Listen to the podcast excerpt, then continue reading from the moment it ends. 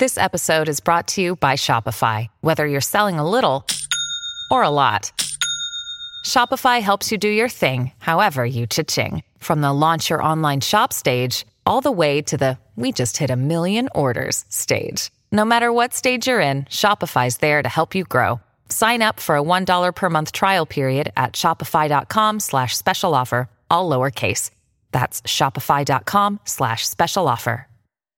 Welcome to the only daily podcast focusing on compliance news of the day. Each morning, start your day with a cup of coffee and Tom Fox, the voice of compliance, to hear about four of the top compliance, corruption, or leadership stories you will need to start your day. The Daily Compliance News is a production of the Compliance Podcast Network. January 7, 2020, The Autocracy in a Corporation Edition.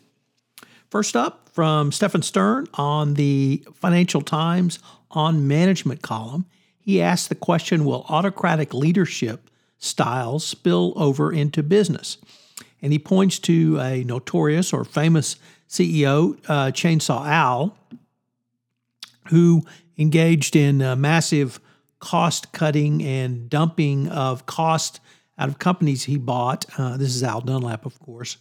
And then uh, with a quick uh, spike in price, would sell for a very large profit. And then, of course, the company was completely gutted and uh, went away. So he basically destroyed the value of the company by firing all the employees so that he could sell the assets. Uh, and his um, motto was, or at least it said was, if you want a friend, get a dog. And I'm taking no chances. I've got two. He basically, his leadership style was management by deeming. You simply declare it that something is so and it will be. It's going to be interesting to see if the leadership style of the Trump administration, with its um, uh, denial of facts, uh, not concerned with data, uh, and uh, denying uh, real world examples, will spill over into the business world going forward. Next up, also from the Financial Times, is a story about KPMG's battle to restore its uh, uh, mangled reputation in the United Kingdom. Um, uh, the uh, audit firm uh, really hit a, a, big number of stumbling steps over the last year. Uh, in England, most particularly, they had disastrous audit results where companies who uh, past KPMG audits went into receiverships within the uh, the same uh, tax year. Uh, there were also uh, several high profile uh, complaints about the firm's alpha culture and sexual harassment in the office. two female partners quit because of a um, whitewashed investigation of the highest producing partner in the London office, and uh, the quality of audits has generally been down across the board. So um, it's going to be interesting to see what KPMG can do in the United Kingdom. Of course, this doesn't even get to the uh, scandals they got to for their cultural missteps in the United States.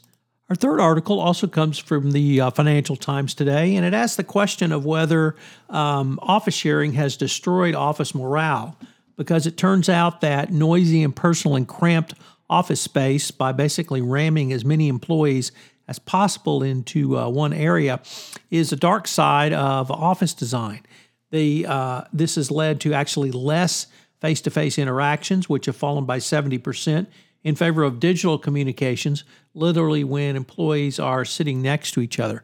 Obviously, WeWork is the foremost uh, exponent of this, but many corporations have gone to it simply as a way to take away employees' uh, real estate and try to reduce costs in that manner, but it's turned out to be much less than productive. Our final story today comes from the Wall Street Journal, which asked the question uh, Was there too much partying at the McDonald's Corporation all places?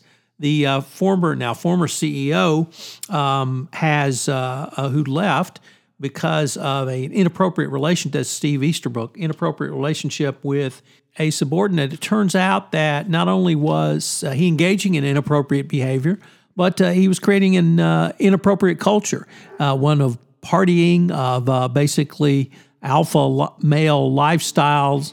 Uh, going way overboard and um, probably not something you would have thought from the family friendly confines of the Golden Arch.